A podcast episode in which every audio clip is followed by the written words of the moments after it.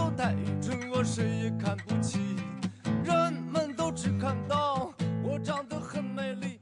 Ez itt az Orient Express, az ázsiai kultúrák, népek, országok magazinja a civil rádióban. Szerkesztőtársammal Salád Gergelyel együtt köszönjük a hallgatókat, én Szilágyi Zsolt vagyok. A buddhizmus a legnagyobb világvallások egyike.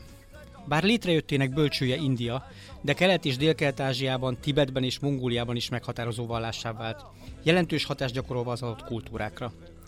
Miközben eredeték tekintve alapvetően keleti vallásnak tartjuk, napjaikban meglehetősen sokszínű képet mutat. Ma már a nyugati világban is egyre több követője van, egyre nagyobb népszerűségre tett szert, és kulturális, sőt bizonyos tekintetben már politikai hatása sem elhanyagolható.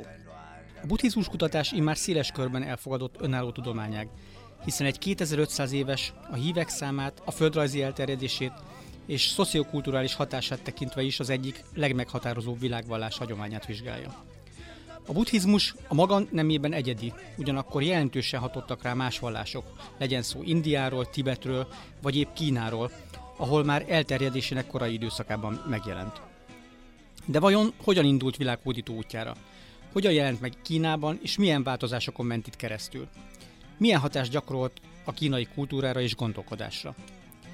Ezekről a kérdésekről is beszélgetünk dr. Pap Melindával, az ELTE távol-keleti intézet kínai tanszékének egyetemi adjunktusával, akinek kutatási területét a keleti vallások és filozófiák, illetve elsősorban a kínai buddhizmus adja. Kedves Melinda, köszönjük, hogy elfogadtad a meghívásunkat, üdvözlünk a stúdióban. Kedves hallgatóink, a civil rádió szolgálati közleményét is be kell, hogy olvassuk. A keverőpult, amin adásaink készülnek, elmúlt 15 esztendős. Annak érdekében, hogy műsoraink továbbra is eljussanak önhöz, a keverőpultot le kell cserélnünk. Ezért adománygyűjtő kampányt indítottunk. Kérjük, ön is nyújtson segítséget. További információkért látogasson el a civilrádió.hu weboldalra vagy a Facebook oldalunkra. Köszönjük szépen! Mai témánk a buddhizmus és szűkebb értelemben a kínai buddhizmus, de mielőtt kicsit részletesebben foglalkoznánk a kínai változattal, idézzük fel, hogy milyen vallásról van szó, mikor keletkezett, hol keletkezett, és Indián elhagyva hogyan terjedt például Kína felé. Jó, hát először is a buddhizmusnak számos különböző változata van, és hát ahány helyen elterjedt a világban nagyjából annyi rengeteg különböző változata alakult ki. Minden országban vagy minden régióban, térségben keveredett a helyi vallásokkal, a helyi gondolatrendszerekkel, és hát egy rendkívül alkalmazkodó vallásról van szó, ha, ha nevezhetem így, ami azt jelenti, hogy nagyon könnyen alkalmazkodott a helyi ö, igényekhez. Tehát körülbelül ezt láthatjuk ma is ö, nyugaton, hogy ö, a buddhizmus igyekszik kiszolgálni a mai nyugati emberek igényeit. Tehát gondoljunk például a Dalai Láma könyveire, hogyha egy nyugati olvasó a kezébe veszi, akkor olyan érzése van, mintha ez kifejezetten neki szólna, és ez nem véletlen, ö, ugyanis, ugyanis így írják ezeket a, ezeket a műveket. És ez régen sem volt másképp, tehát amikor a buddhizmus Kínában, vagy bármelyik másik országban, régióban megjelent, akkor igyekezett azokat a tanításokat, azokat a gondolatokat előtérbe helyezni, amelyre a helyi lakosság, a helyi közönség fogékony volt. És innentől kezdve rengeteg sok különböző irányzata, ágazata terjedt el a buddhizmusnak, tehát hogyha összehasonlítunk mondjuk egy dél-kelet-ázsiai teraváda buddhizmust, vagy például a Kínában a későbbiekben kialakult csan irányzatot, akkor azt látjuk, hogy rendkívül eltérő. Tehát a, a gondolatrendszere, a, a vallásgyakorlat szempontjából mindenféleképpen nagyon nagy eltéréseket tapasztalhatunk ezek között az irányzatok között. Miközben ugye az alap az mégiscsak az, Miközben igen, ugyanabból, ugyanabból indul ki. És hogyha megpróbáljuk, megpróbálunk magyarázatot keresni erre a jelenségre, akkor akkor talán azt mondhatnám, hogy már a, már a kezdeti korszakban, az indiai buddhizmusban, ugye a legkorábbi tanításokban benne van az, hogy a végső igazság az szavakkal kifejezhetetlen. Tehát ugye a Buthának az egyik legkorábbi ilyen tanbeszédében azt olvashatjuk, hogy a, a tan akár csak egy tutaj átkelésre való, nem pedig megőrzésre. Tehát a tanítás, a szóbeli tanítás, a doktrina az csupán egy eszköz, amely elvezeti a gyakorlót egy bizonyos cél felé. És ugye ez a cél a megszabadulásnak a, az elérése, értsünk rajta bármit, majd megpróbáljuk egy picit körüljárni, hogy mit is, mit is értünk ez alatt. Tehát ugye a szenvedéstől való megszabadulás, ugye a buddhista gyakorlónak a célja, és hogy ezt milyen úton, vagy milyen eszközzel, vagy milyen tanítás által éri el, az kvázi lényegtelen, vagy legalábbis nem annyira Kicsit fontos, mellékes, mint, a, mint a végcél. Igen, igen, igen, mellékes. Tehát ugye ezt a gondolatot már, már a, ugye a kezdet-kezdetén megtaláljuk a, a buddhizmusban. Ugye egy másik híres hasonlat, ugye a mérgezett nyílnak a hasonlata, ami ugye arról szól, hogy ha hogy valakit egy mérgezett nyilal meglőnek, akkor nem az a lényeg, hogy megtudja, hogy ki volt az, aki ezt a nyilat kilőtte, honnan származott, és a többi, és a többi, hiszen hogyha ezekkel a dolgokkal foglalkozik, akkor közben meghal. És hát a Buddha ugye nem egy, nem egy ilyen nagyon bonyolult filozófiai rendszert kínált a követőinek, hanem a lényeg az az volt, hogy, hogy a szenvedést meghaladva elérjék a, a megszabadulást. Tehát ugye már a, a viszonylag egyszerűnek tűnik ugye ez a, ez a vallásgyakorlat, vagy hát legalábbis ugye a, a kezdetekben, hogy ugye a szenvedés kiküszöbölése, ugye, amit a Buddha négy nemes igazság formájában fogalmaz meg, Gyakran hasonlítjuk ugye egy ilyen orvosi diagnózishoz az egészet, tehát ugye Buddha diagnosztizálja azt, hogy a létszenvedés, ugye minden az a probléma, ugye ez a legnagyobb probléma, ugye a lét szenvedés, és ugye ez a szenvedésnek az oka, ugye a vágy, a vágyakozás, és ez a vágy megszüntethető, és erre kínál egy módszert a buddha. Tehát körülbelül ez tekinthető így a, így a nagyon-nagyon mm. uh, alapoknak. Amit említettél, hogy ugye a Chan buddhizmus, mint a, mint a kínai, vagy az egyik legfontosabb kínai buddhizmus, de azért nem, ugye nem ez volt a legelső, tehát nem, nem, nem, nem, nem, nem, nem. Csak azért említettem, hogy ez egy viszonylag, viszonylag ismert, ismert irányzat. Tehát ugye Melyik a buddhizmus... volt a legelső, az a kérdés? Um, mint hogyha attól függ, hogy milyen, milyen irányzatot uh, nézzünk, vagy mit tekintünk uh, irányzatoknak. Ugye a buddhizmus valamikor a, az időszámításunk kezdete körül uh, jelenik meg Kínában. Ugye mire odáig eljut nagyjából 500 éves fejlődést tud maga mögött Indiában, tehát már egy viszonylag kiforrott és bonyolult rendszerrel találkoznak a kínaiak. A kezdeti korszakban nem tud gyökeret verni a buddhizmus Kínában. Mindvégig a, a, az első évszázadokban a Kínában élő külföldieknek a, a vallása a buddhizmus, csak a későbbiekben kezdenek el a kínaiak érdeklődni a buddhizmus iránt, és visszatérve a kérdésedre, ugye a legkorábbi ilyen irányzatoknak tekinthető Kínában kialakuló rendszerek, azok, azok egy-egy szútra, egy-egy szöveg kommentálása, magyarázata köré épülnek. Így alakul ki Kínában például a Nirvana iskola, ugye a a széttagoltság korában, vagy például a, a magyarmak a szövegek kommentálására összpontosító a, ugye a három értekezés iskola. De ugye ezek még ilyen kezdetleges irányzatok, sokan nem is nevezik őket iskolának, ezek ilyen, inkább ilyen hagyományok, egy-egy szöveg kommentálása körül kialakuló hagyományok. A sinizálódott buddhizmusnak a, az iskolái azok későbbiekben alakulnak ki, nagyjából a, a hatodik századtól kezdve, és az első konkrétan iskolának, irányzatnak mondható, ugye kínai buddhista iskola, az a Tientai, az a hm. Tientai iskola lesz. Bocsát, Indiában eredetileg alakultak már ki iskolák? Hogyne, természetesen. Nagyon sok iskola alakult ki már korábban is Ezek közül valamelyik jutott el Kínába, vagy, vagy, vagy, vagy több is párhuzamosan? Több, több, tehát a, ugye jellemző a kínai uh, buddhizmusra, hogy, hogy több irányzat, több iskola uh, jelenik meg, már ugye a kezdeti uh, korszak, uh, korszak, korszakban. Megjelennek a Hinayana buddhizmus iskolái, azonban ezek nem lesznek annyira népszerűek, mint a később kialakuló Mahayana iskolák. Tehát ugye számos olyan Mahayana szöveg van, amely a, a korábbi Hinayana bírálatát tűzi ki céljául, és ugye ezek a szövegek belső Ázsián keresztül megjelennek Kínában is, és a kínai követők követőkhöz közelebb áll a, a Mahájána, ugye a Mahájána Szerintem irányzat. nem butológusokból áll a hallgatótáborunk nagyobbik része, tehát ezt tisztázat, hogy mi a Mahájána és a Hinajána? A, a Hinayana ugye ez a korábbi, korábbi irányzat sokkal szorosabban kötődik, kapcsolódik ugye az Buddha eredeti tanításaihoz, vagy hát legalábbis amit, amit annak tekinthetünk, ugyanis Buddha nem írt le semmit, tehát minden, amit Buddháról tudunk, az ugye a későbbi tanítványoknak a, a, a munkássága, tehát hogy ahhoz, ahhoz kötődik. Ráadásul kezdetben szóban adták át a buddhai tanításokat, a, az erkölcsi tanításokat és buddha beszédeit, tanbeszédeit, és ezt csak jóval később írták le. Tehát igazából nem tudhatjuk, hogy pontosan mi az, amit Buddha, Buddha tanított, és mi az, ami későbbi betoldás. Aztán hát nagyjából a, a, ugye az első század körül, tehát időszámításunk kezdete körül jelennek meg az úgynevezett Mahájána szövegek ö, Indiában.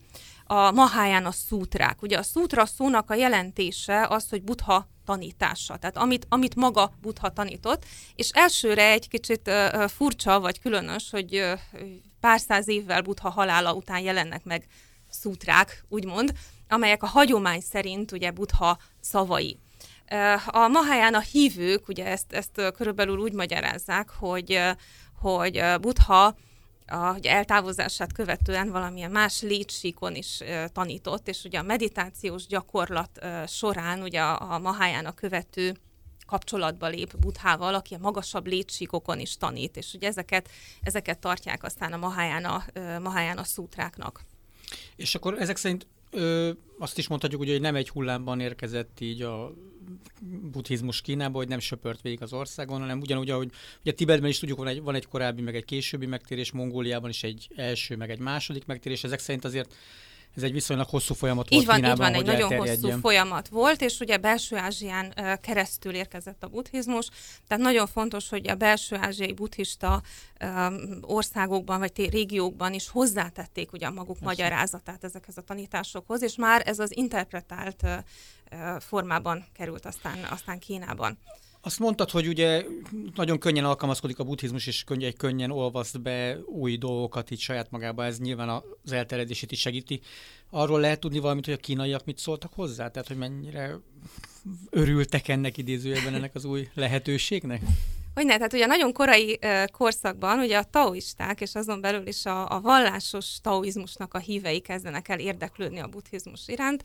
Ugye Kínában szintén ugye ebben, a, ebben az időszámításunk kezdete körüli korszakban alakulnak ki a vallásos taoizmusnak az irányzatai, akiknek hát ugye az egyik legfőbb célkitűzésük a hosszú élet, a, a halhatatlanság elérése, vagy ilyen különböző egészségmegőrzési technikák, praktikáknak a gyakorlása, és ők a buddhizmusban a, a, taoizmusnak egyfajta ilyen idegen változatát látják. Érdeklődni kezdenek a buddhista meditáció, a buddhista légző gyakorlatok iránt. És ugye a, a buddhizmus terjedését célul kitűző szerzetesek kihasználják ugye a taoistáknak ezt az érdeklődését, és direkt olyan szövegeket fordítanak le, amelyek, amelyekről úgy gondolják, hogy a taoistáknak tetszeni fog, fog. Tehát ugye a meditációval, légző gyakorlatokkal kapcsolatos szöveget, vagy például hogy az élet meghosszabbításával kapcsolatos szövegeket írnak, vagy, vagy fordítanak. Ugye ezek a kezdeti fordítások is inkább kompilációk, tehát mindenféle művekből összeválogatott tanítások, amelyekről ugye úgy gondolják, hogy a, hogy a taoistákat érdekelni fogja. Ezek szerint elég jó volt a marketingje igen, a, igen. a buddhizmusnak ebben igen, az időben, igen. és ez segítette azért az elterjedést. Így van, ugye ez segítette a, a meghonosodást, de ugye a későbbiekben, amikor, amikor egyre nagyobb népszerűségnek kezd el örvendeni a buddhizmus, akkor kialakul egyfajta versengés ugye a buddhisták és a, a taoisták között. Tehát ugye kezdetben segítette a buddhizmus elterjedését a, a taoizmus, azonban a későbbiekben komoly riválisra talált ugye a már megerősödő buddhizmusban.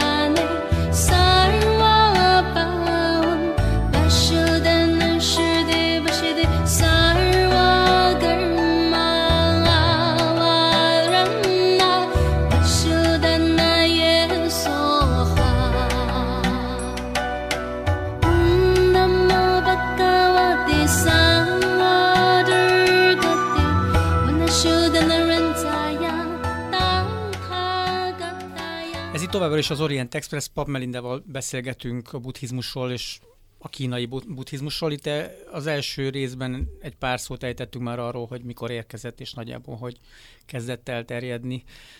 Ő, mit tekinthető a a virágkorának, mondjuk ha a kínai buddhizmusról beszélünk, hogy van, van-e ilyen egyáltalán? Tehát mondjuk a... Igen, általában a tang kor tekintjük a kínai buddhizmus virágkorának.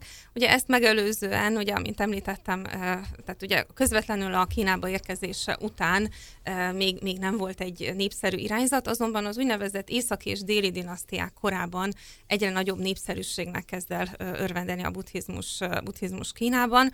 Ugye ez nagyjából a negyedik század és a hatodik századokra tekinthető, amikor Kína két részre szakad, és a buddhizmus mind északon, mind pedig délen elkezd terjedni. Ugye ennek nyilván számos különböző oka van. Az egyik ok talán az, hogy ugye ebben az időszakban megrendül a kínaiak bizalma, ugye a hagyományos kínai vallásokban, ugye a konfucianizmusban és a, és a taoizmusban, amelyek nagyon-nagyon erősek ugye ezt, ezt megelőzően, és nyitottá válnak egy, egy idegen eredetű vallás iránt.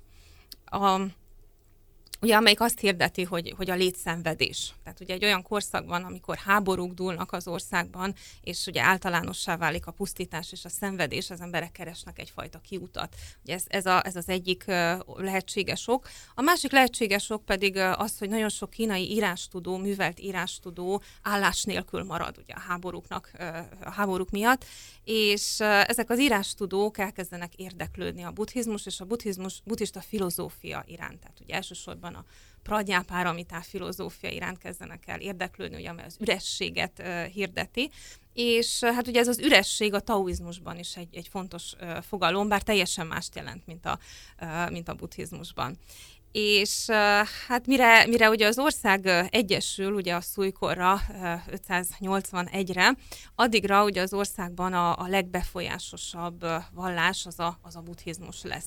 Tehát ugye a kezdeti periférikus szerepből eljut oda, hogy, hogy ez lesz a legnépszerűbb és legmeghatározóbb irányzat, és a szúj dinasztia császárai pedig a buddhizmus teszik állami ideológiává. Tehát ugye ez egy hatalmas fejlődési időszak. Ez lett volna a következő kérdés, hogy mikor lesz államvallás. Igen. A szúj, a szúj dinasztia korában, igen, igen. És akkor ezek szerint utána a tang is gyakorlatilag ezt a, átveszi? Vagy e, nem, nem feltétlenül. Ugye a tang dinasztia alapító császárai a taoizmus teszik államvallássá. Azt tartják magukról, hogy ők Lao Tse leszármazottai a Li családnév miatt. Azonban ugye a, a tankorban vannak olyan császárok, akik, akik a, a, buddhizmust, a buddhizmust helyezik előtérbe. Meg olyanok is, akik üldözik. Így van, olyanok is, akik üldözik. Igen. De akkor ezek igen. szerint ott a legitimációban a taoizmus játszott szerepet, és akkor egy ilyen, akár ez a hatalmi harcokban is fontos volt, hogy épp ki melyik. Így van, így van. Tehát például egy, egy történelmi kuriózum a Kína egyetlen császár nőjének az uralkodása. Tehát ugye a, a kínai császárkor során egyetlen egy nő volt, aki a saját jogán dinasztiát alapított és föllépett a sárkányos trónra, és ez Wu Zetian volt. Természetesen máskor is előfordult, hogy egy nő régensként tulajdonképpen vezette az országot, de egyetlen egy nő volt, aki saját jogán eh, lépett föl a császári trónra, és ez Wu Zetian volt, és a buddhizmusnak köszönhetően lehetett ő uh, császárnő nőként. Hivatkozott a buddhizmusra? Vagy? Hogyne, természetesen, hogy a buddhisták támogatták őt. Ugye a konfucianizmusban elképzelhetetlen volt az, hogy egy nő uh, politikai szerepet vállaljon, hivatalt sem vállalhattak hivatalosan ugye a nők. A buddhisták viszont minden eszközzel támogatják Wu és ugye a támogatás, a pártfogás az, az kölcsönös, és a buddhista szövegekben találnak egy olyan passzust, a, amely egy, egy női bódiszatváról szól, aki, aki uralkod, uralkodni fog a, a világon. Illetve egyes buddhisták Maitriával, az eljövendő buthával is azonosítják Wudzetian császárnőt, és tulajdonképpen ezzel teszik legitimé ugye, a, a, a trónfoglalást. Tehát nagyon erős a buddhizmus. Egyébként a buddhizmusban van annak jelentősége, hogy ki férfi, ki nő, vagy úgyis mindegy, mert, mert úgy, is minden üres. Van jelentősége, tehát már a, már a kezdeti korszakban úgy tartják a, a buddhisták, hogy a férfinek születni az egy, az egy jobb karma eredménye, tehát azért mégiscsak jobb férfinek születni, mint, mint nőnek, és ebben hát főleg a korai hinajána irányzatok ilyen radikálisabbak, tehát ugye akik úgy tartják, hogy a, azért mégiscsak hogy a férfi újjászületés az kedvezőbb, és hogy hát a, a, a nők is, ugye, hogyha jó karmát gyűjtenek, akkor majd a következő életükben esetleg férfiként születhetnek újjá.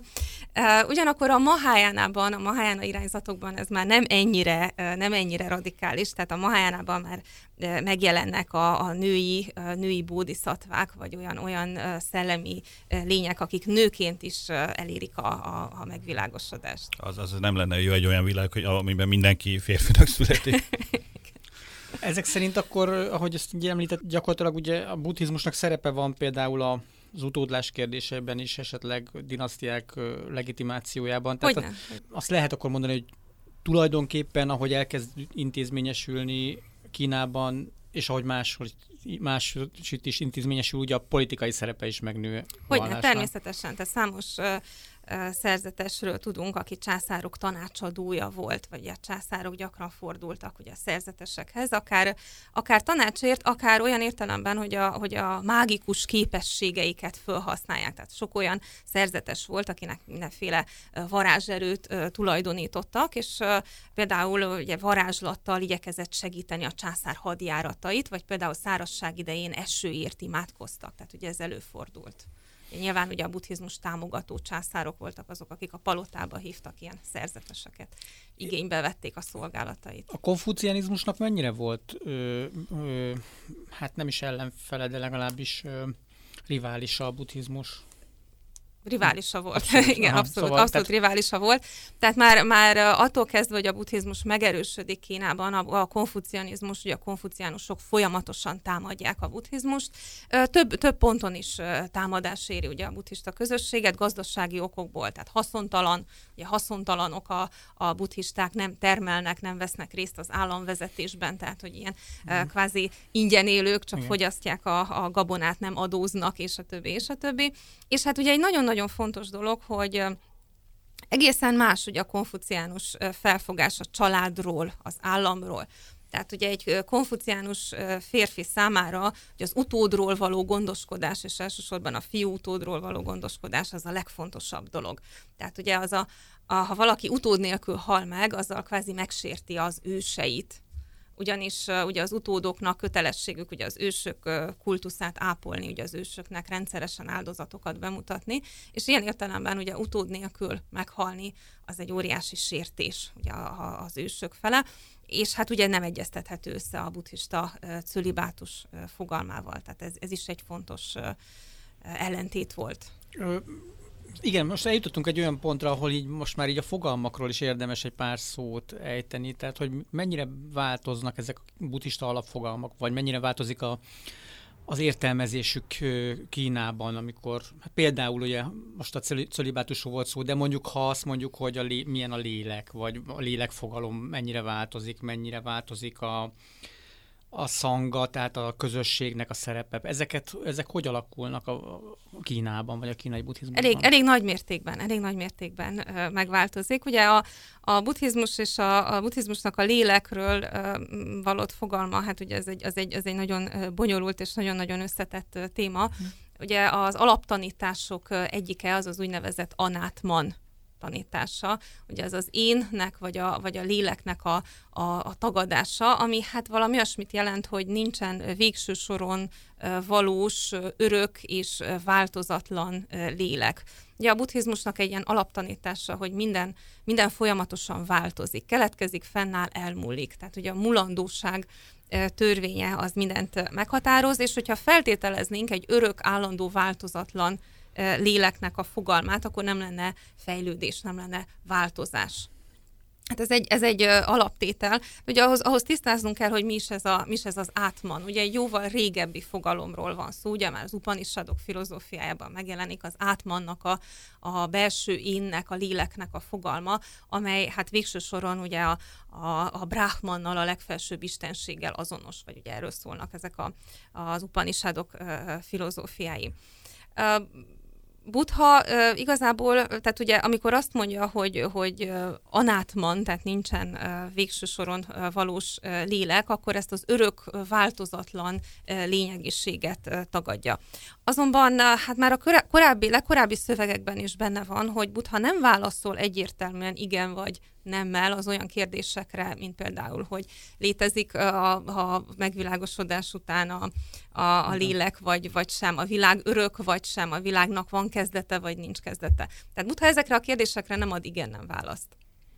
Ez, ezért lehet ezekről vitatkozni így van, is. Pontosan. Tehát azért így alakulnak ki ezek az iskolák, meg ezek a különböző rendek. A leg... Pontosan így van, igen. Erről, erről vitatkozva alakulnak ki aztán a, a filozófiai iskolák, hogy mit értünk átman alatt, vagy, vagy mi, mi, is az, amit, mi is az, amit Buddha tagad. És ugye a későbbi filozófiai iskolák mindenféle megoldást kínálnak ugye erre a, erre a problémára. Tehát ugye például ott van a, a jogácsára iskolának ugye a felfogása, amely azt mondja, hogy, hogy tulajdonképpen ami létezik, az a tudat. És az a és azon belül is ugye a tudat folyam, amely állandó változásban, állandó változásban van. Tehát ugye olyasmi, mint egy, mint egy folyó, ami bár ugyanaz, de ugye a folyóban létező víz, vízcseppek, azok folyamatosan változnak. Tehát ez a tudat folyam az, ami, az, ami végső soron, végső soron létező és ugyanakkor állandó változásban van. És tulajdonképpen a halál, ugye a halál pillanata is csak egy nagyobb léptékű változás, tehát maga ez a tudat folyam e, tulajdonképpen tovább, tovább létezik. Tehát ugye nyolc részre osztja föl a, a, a tudatot, és feltételez egy úgynevezett tároló tudatot, ugye ez a tárház tudatosságot, amiben ugye a karmacsírák, ugye a tetteink lenyomatai, azok, azok megmaradnak, és ez biztosítja ugye a folytonosságot a, a egyik életből a másikba. Ugyanis a, a bárki, aki hall a buddhizmusról, ugye nagyjából a reinkarnációt és a karmát azt ilyen Igen, buddhista persze. alaptanításnak veszi, holott ugye ezek jóval régebbi, ezek jóval régebbi keletű uh, fogalmak, és némiképp ellentmondanak ugye a buddhizmus anátmanról uh, vallott tanításának. Tehát ha nincs egy állandó lélek, akkor mi az, ami reinkarnálódik? Igen, ugye? de hát a buddhizmus ugye kialakulása idején is azért így hát odafigyelt arra, hogy mi van a környezetben, és bepróbált, megpróbált beolvasztani dolgokat, és be is olvasztott igen, igen. hagyományokat, és nyilván aztán, ahogy terjedt kelet felé, meg belső Ázsia felé, mindenütt ezt a gyakorlatot követte, tehát ilyen értelemben folyamatosan változik a buddhizmus, mind a mai napig gyakorlatilag azt, azt lehet mondani. Igen. Tehát ugye éppen ezért, ugye visszatérve Kínára, ugye miután a buddhizmus Kínában megjelenik, a kínaiak nagyon nehezen tudják megemészteni ezt, a, ezt az uh-huh. anátman, ugye a múlandóság, mhm. éntelenség tanítását, és pontosan ezért inkább azokra a szövegekre hagyatkoznak, ami, amelyek valaminek, valaminek a létét állítják szemben az ürességgel. Tehát például a, a, a magyamaka irányzatnak ugye ezt az üresség felfogását nagyon-nagyon nehezen tudják a, a kínaiak értelmezni.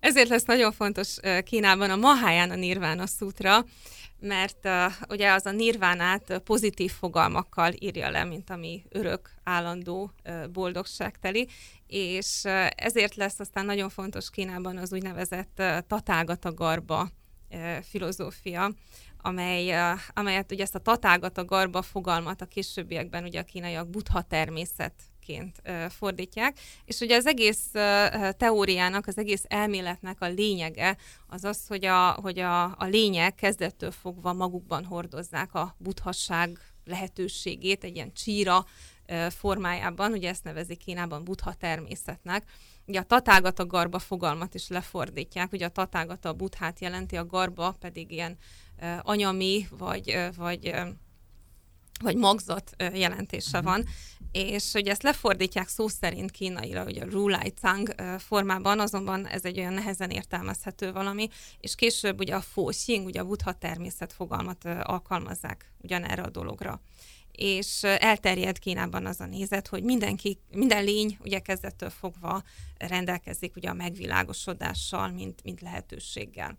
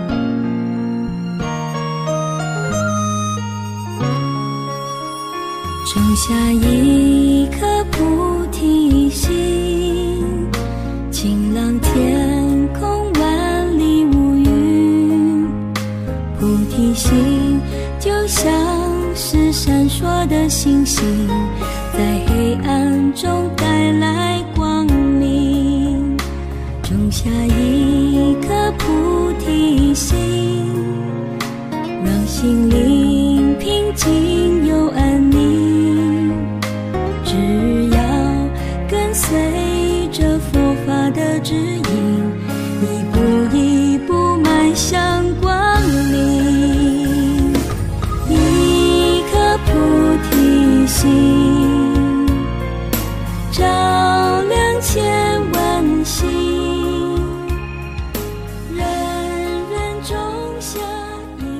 Továbbra is az Orient Express, Pap Melindával beszélgetünk a kínai buddhizmusról, itt már a megjelenéséről volt pár szó, meg arról, hogy nagyjából milyen irányzatok alakulnak ki, illetve hogy a kínaiak szívesen alakítják a buddhizmust a saját képükre, a saját elképzeléseik szerint. Ö, beszéljünk egy kicsit a korszakokról, tehát a Tientáról beszéltünk meg arról, hogy, és hogy volt a szújkorban egy ilyen, egy ilyen fénykor talán, ha lehet ezt mondani. Később hogy alakul a, a buddhizmus szerepe mondjuk Kínában? Hát ugye a Tang dinasztiában alakulnak ki aztán a kínai buddhizmusnak a, a jellegzetes iskolái, a Tiantai, a Huayan, a Chan és a, és a tisztaföld buddhizmus, ugye ezek a legnépszerűbbek. És hát tulajdonképpen a, a Tiantai ö, ö, buddhizmus ö, kialakulásáról, ugye, ö, ugye a szújkorra rengeteg különböző szöveg és irányzat jelenik meg Kínában, tehát ugye az Indiában fontos, lényeges irányzatok, szövegek ö, nagyjából lefordításra kerülnek ö, Kínában, ugye a kínai szerzetesek megismerik ezeket a tanításokat, és hát ö, el tudjuk képzelni, hogy, hogy döbbenten szembesülnek azzal, hogy ezek a szövegek számos ponton ellentmondanak egymásnak. Tehát ugye a Hinayana és a Mahayana nagyon-nagyon sok ponton teljesen ellentétes dolgot uh-huh. állít. És hát ugye egy olyan személy számára, aki komolyan hisz a buddhizmusban, eléggé furcsa az a dolog, hogy, hogy buddha mindenkinek mást tanított, vagy egyik szövegben ezt tanítja, a másik szövegben pedig ellentmond saját magának. És hát erre viszonylag jó választ kínál a Lotus Sutra. Ugye a Lotus Sutrában foglalt úgynevezett upája tanítása, ugye ez a upáját ügyes eszközöknek is szoktuk fordítani, és az a dolog lényege, hogy Buddha mindenkor, minden lény számára azt tanította, ami az adott ö, lénynek ugye a szellemi fejlődését szolgálta. Tehát Buddha mindig a, a hallgatóság tudati szintjéhez igazította a tanítását, és pontosan azt tanította, ugye, amit, amit az adott lénynek, hogy az adott szinten hallania kell. Mivel ugye a végső tanítás úgyis szavakkal kifejezhetetlen, és úgysem mondhatunk semmit ugye, a, a, a végső igazságról, a tan pedig csupán egy eszköz, tehát innentől kezdve ugye ez elfogadható, hogy, hogy magyarázat, hogy Buddha ö, mindig éppen azt tanította, ami az adott ö, lényeknek ugye, ugye hallaniuk kellett. És a Tientai iskola ebből alak, ö, ezzel, erre ö, alapítja, a, erre, erre alapozza a, a tanítás rendszerezését, ugye az úgynevezett Pantyao ö, rendszert, ugye a tanítások rendszerezése, hogy ha Buddha mindig valami mást tanított, akkor lássuk, hogy mikor, kinek, milyen tanításokat fejtett ki. És tulajdonképpen az egész rendszernek a, a lényege az, hogy egyetlen szöveget vagy egyetlen tanítást sem vet el. Egyikre sem mondja azt, hogy ez nem, ez nem buddha tanítása, vagy ez helytelen, vagy ez nem jó, hanem tulajdonképpen minden szöveget és minden tanítást bevesz ebbe a rendszerbe, csak különböző szinteket határoz meg. Hogy ez egy alacsonyabb szintű tanítás, ez pedig egy magasabb szintű tanítás. Azt, azt lehet mondani, hogy elkezdik ezt kicsit így kategorizálni, és ilyen dobozokba tenni, hogy és ne. szépen így elrendezik a szövegeket, hogy, hogy mindenki értse, hogy miről hogy van szó. Hogy ne. És, és az a csodálatos ugye az egészben, hogy rengeteg sok szövegről és irányzatról van szó, és G nagyon szépen megtalálja a helyét minden tanításnak.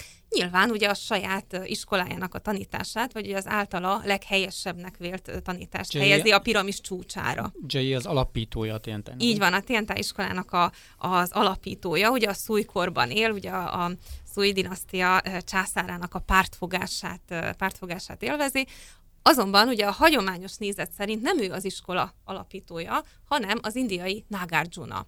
Ugye a hagyomány szerint a Tientá iskola alapítója az az indiai Nagarjuna, aki a második században élt Indiában, és nyilván mit sem tudott arról, hogy a későbbiek, évszázadokkal később ugye a kínaiak úgy fogják gondolni, hogy ő megalapított egy kínai buddhista iskolát.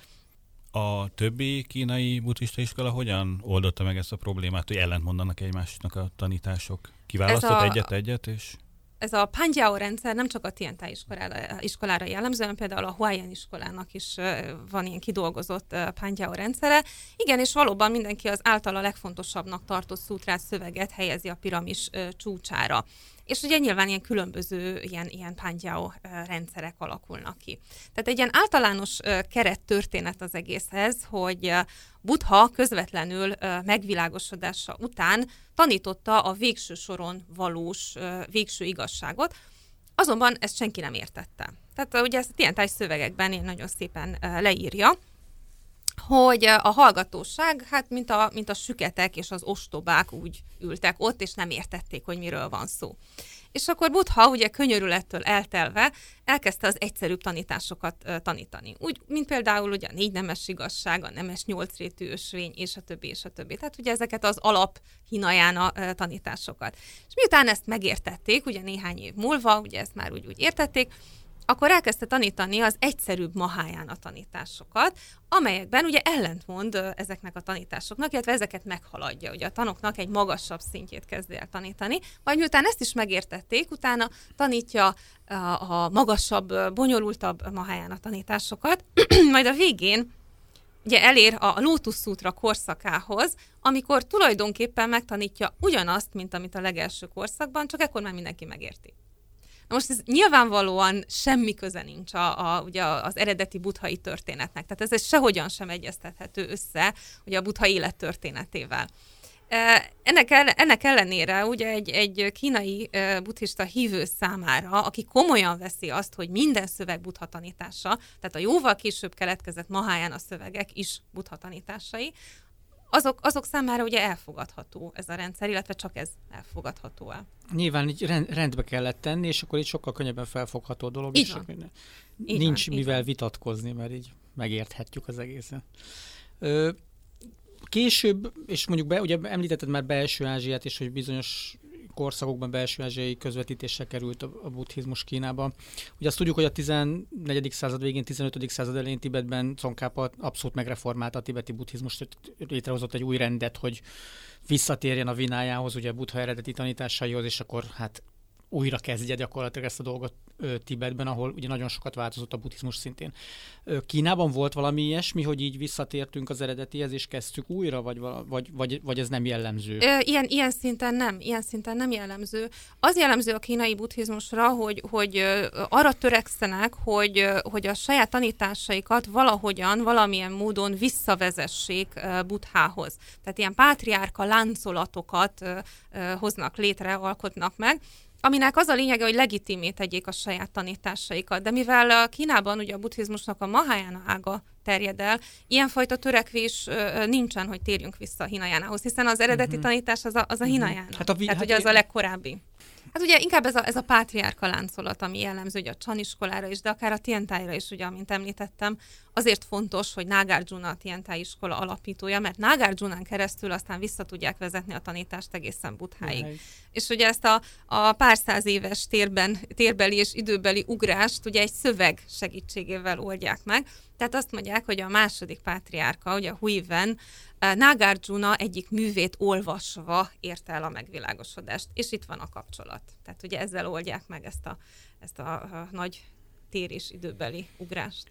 Az a, az a politikai befolyás, amit a szújban meg kicsit később így a buddhisták megszereznek maguknak, az meddig létezik, vagy létezik-e későbbiekben is? A, a tankorra jellemző, hogy, hogy erős volt a buddhista egyház, de ugye a későbbiekben aztán a neokonfucianizmus kerül előtérbe, és ugye a neokonfucianizmus lesz a, a, a hivatalos állami ideológia, ugye egészen a császárkor végéig, és a buddhizmus kvázi ilyen másodlagos ö, szerepet tölt be, vagy legalábbis ugye a társadalom más ö, területein lesz, lesz fontos.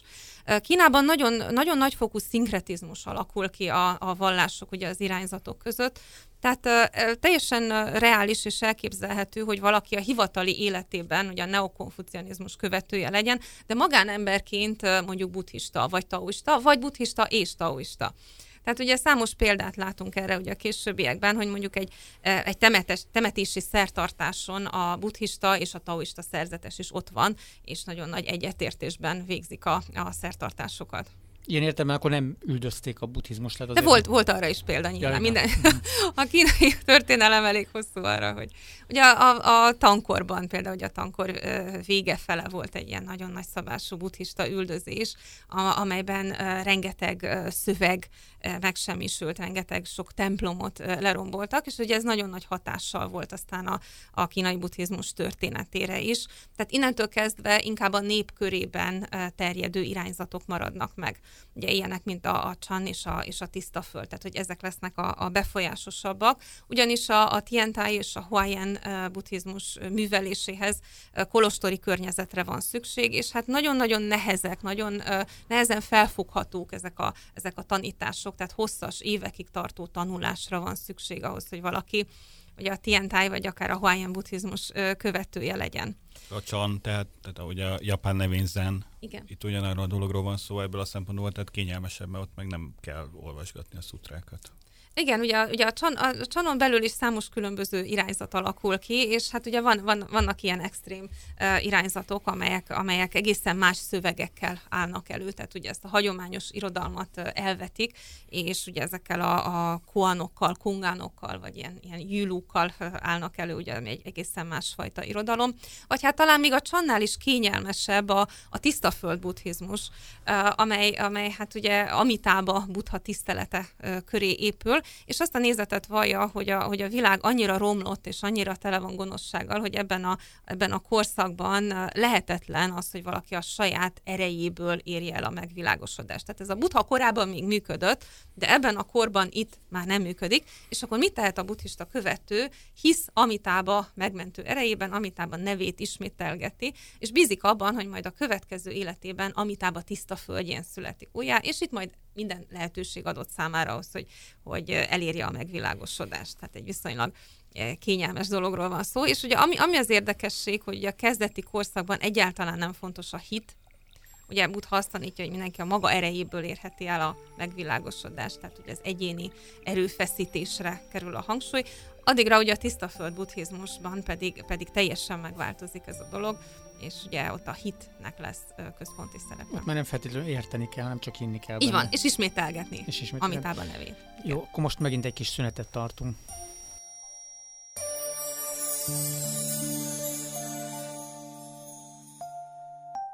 慈悲心满怀，坦荡荡来世间，踏平 坎坷人生路，回灯照心海，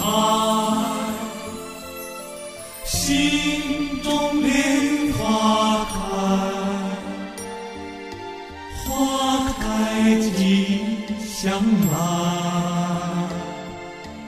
万千菩提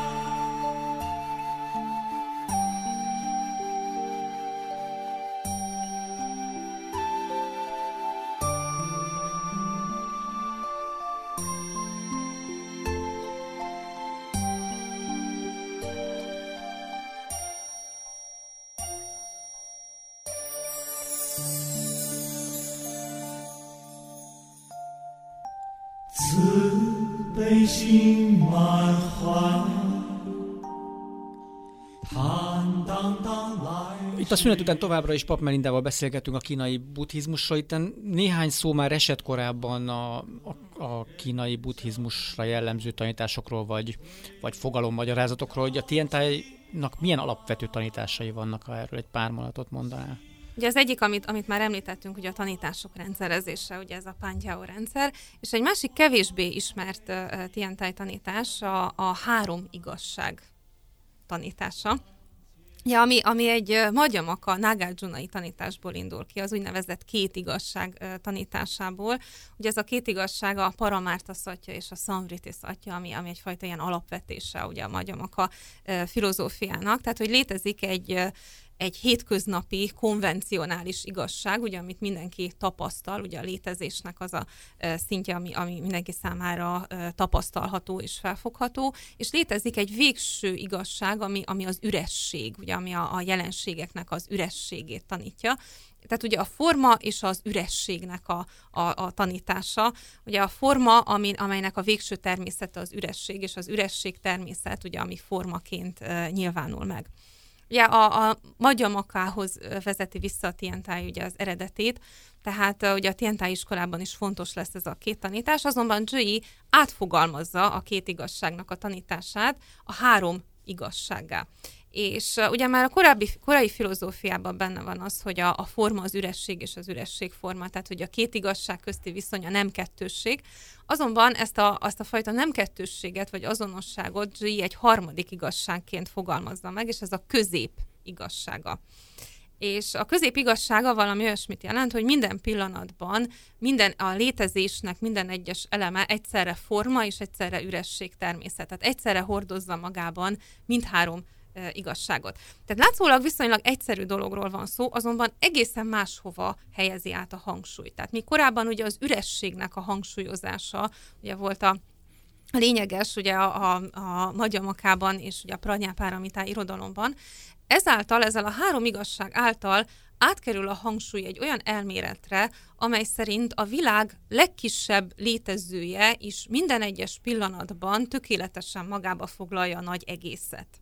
Tehát a világ egyetlen kis létezője is minden pillanatban magában hordozza az univerzum egészét. És igaz, ez, úgy, igaz ez ugye az emberi tudatra is. Tehát ugye a Tientai iskola ezt úgy fogalmazza meg, hogy egyetlen uh, tudatpillanat tartalmazza ugye a 3000 világot, azaz a, a világ mindenséget. Tehát ugye az ember egyetlen uh, tudati uh, pillanatában benne van a teljes uh, univerzum. És ezzel egészen más világképet uh, fest és, és ábrázol. Hogyha ilyen alapvető tanításokat kicsit átdolgoznak ezek szerint, akkor, a, akkor ilyen, ilyen fogalmak, ahogy a buddhaság fogalma, meg a megvilágosodás, ezzel mit kezdenek? Nagyjából, nagyjából az, a, az a dolognak a, a, a lényege, vagy ugye ugye a magyarázata, hogy ugye a lényeket a tudatlanság határozza meg. Ugye ez a korai buddhizmusban is megvan, ugye a 12 tagú oksági láncolatnak ugye a kiindulási pontja ugye az a tudatlanság, és a, a tudatlanság által meghatározott lények nem képesek a, az univerzum egészét, ugye a világmindenségnek az egészét felfogni a saját tudatukban, hanem kihasítanak egy szeletet belőle, egy részt belőle, amelyel azonosítják önmagukat. És ugye ebből születik mindenféle kettősség, ugye az én és az enyém, az én te, az enyém tiéd, a, a rossz jó, és a többi, és ugye minden, minden ami kettősség, ugye az a lényeket határozza meg. A buthák tudata azonban képes ugye a, a világ mindenség egészét felfogni. És tulajdonképpen ez a különbség a, a lények és a, és a buthák között. Ugye a lények ugye a tudatlanság által meghatározva a, a nagy egésznek csak egy szeletét vallják magukénak. Megteremtik ugye a saját világukat, és aztán szenvednek emiatt, ugye megtapasztalják a szenvedést emiatt. És a Tientai tanításai vagy magyarázatai mondjuk a csamban már azért jelentősen változnak ezek szerint, vagy ott lehet valami fajta kontinuitás? Hogyne, hogyne, természetesen. Tehát még egészen más a megfogalmazás. Tehát a, a Tientai buddhizmusban filozófiai szövegeket olvashatunk, értekezéseket olvashatunk, amelyek megmagyarázzák ezeket a fogalmakat. Uh-huh. Ezzel szemben a csan történetekkel áll elő, ilyen beszélgetésekkel, történetekkel. Azonban a, a csan történetek értelmezése szempontjából nagyon fontos ismernünk a, a Tientai buddhizmusnak a, az elméleteit. Tehát például egy nagyon-nagyon híres uh, Chan uh, Koan, amikor valaki azt kérdezi, hogy van a, buthán, uh, van a kutyának, van-e a kutyának uh, buddha természete? És ugye a válasz az, hogy vu. Na most ahhoz, hogy ezt, ezt értelmezni tudjuk, a, ahhoz tudunk kell, hogy ebben a korszakban általánosan elfogadott nézet a kínai buddhizmusban, hogy mindennek van buddha természete. Uh-huh. Minden lénynek, de nem csak a lényeknek, hanem még az élettelen tárgyaknak uh-huh. is van uh-huh. buddha természetük. Tehát ez egy általánosan elfogadott elv lesz. Kicsit nehéz ezt, ezt így, így megemészteni, de ugye, ugye arról van szó, hogy mivel minden tudat természetű, ugye ez, ez válik elfogadottá ez a nézet, hogy mindennek tudat természete van, tehát minden a tudatban zajlik, innentől kezdve, hogy a külső világ és a belső tudaton belül helyezkedik el, és hogyha a tudatnak van buddha természete, akkor értelemszerűen ugye a tudat által kivetített világnak, ugye a külső létezőknek is van buddha természetük, tehát hogy minden, mindent áthat ez a buddha természet. És ugye akkor a válasz az, hogy vu, a, egyébként ugye a vu jelentése az, hogy nem. Tehát tulajdonképpen, tulajdonképpen ellentmond ez a válasz ugye egy általánosan elfogadott nézetnek, de ugyanakkor az is egy másik magyarázat, hogy a kutya ugatást imitálja ez a, ez a vu, vu hang. Tehát nagyon sok csan koant, ugye a, a, értelm, a tientáj tanításokon keresztül tudunk csak értelmezni, vagy ugye más buddhista filozófiai tanításokon keresztül tudunk És akkor azért azt, azt is lehet talán, vagy lehet, hogy én rosszul gondolom, de hogy azért lehet érezni azt, hogy egy kicsit így egyszerűsítik ezeket a dolgokat, hogy könnyebben befogadhatóvá váljon mindenki számára, nem? Igen, igen, ez is. Illetve hát ugye, amint, amint azt már említettük úgy érintőlegesen, hogy, hogy a buddhizmusban ugye a végső igazság a szavakkal, fogalmakkal kifejezhetetlen. És ugye ezeknek a csankóanoknak talán a, talán a legfontosabb célja az, hogy a fogalmi gondolkodáson túlmutassanak. Tehát ugye mindaz, amit, mindaz, amit szavakkal megfogalmaz valaki, az már nem a végső igazság, hanem amire mutat az a dolog. Az, az lenne a, a végső igazság. Tehát ugye az a, az intuitív bölcsességnek a, a felkeltése a, a cél. És ugye ez a Tientai szövegekben uh, tulajdonképpen megvan, hogy... Azt hiszem most ezt itt be kell fejeznünk, mert vége van a műsoridőnek. Remélem, hogy legalább az érdeklődését a hallgatónak felkeltettük a kínai buddhizmus iránt, és aztán majd egyszer talán tudjuk folytatni ezt a beszélgetést. Nagyon köszönjük Pap Melindának, hogy elfogadta a meghívásunkat, és köszönjük a hallgatóknak a figyelmet. Önök az Orient Express, a Civil Rádió ázsiai magazinját hallották. A műsort Család Gergely és Szilágyi Zsolt vezette. Tartsanak velünk a jövő héten is. Felhívjuk figyelmüket, hogy az Orient Express adásait podcast formájában az interneten is elérhetik. A címünk expressorient.blog.hu. Emellett Orient Express néven fenn vagyunk a Soundcloudon is, a Facebookon pedig a Modern Kelet-Ázsia kutatócsoport oldalán lehet megtalálni az adásokat és készítőiket. A viszonthallásra!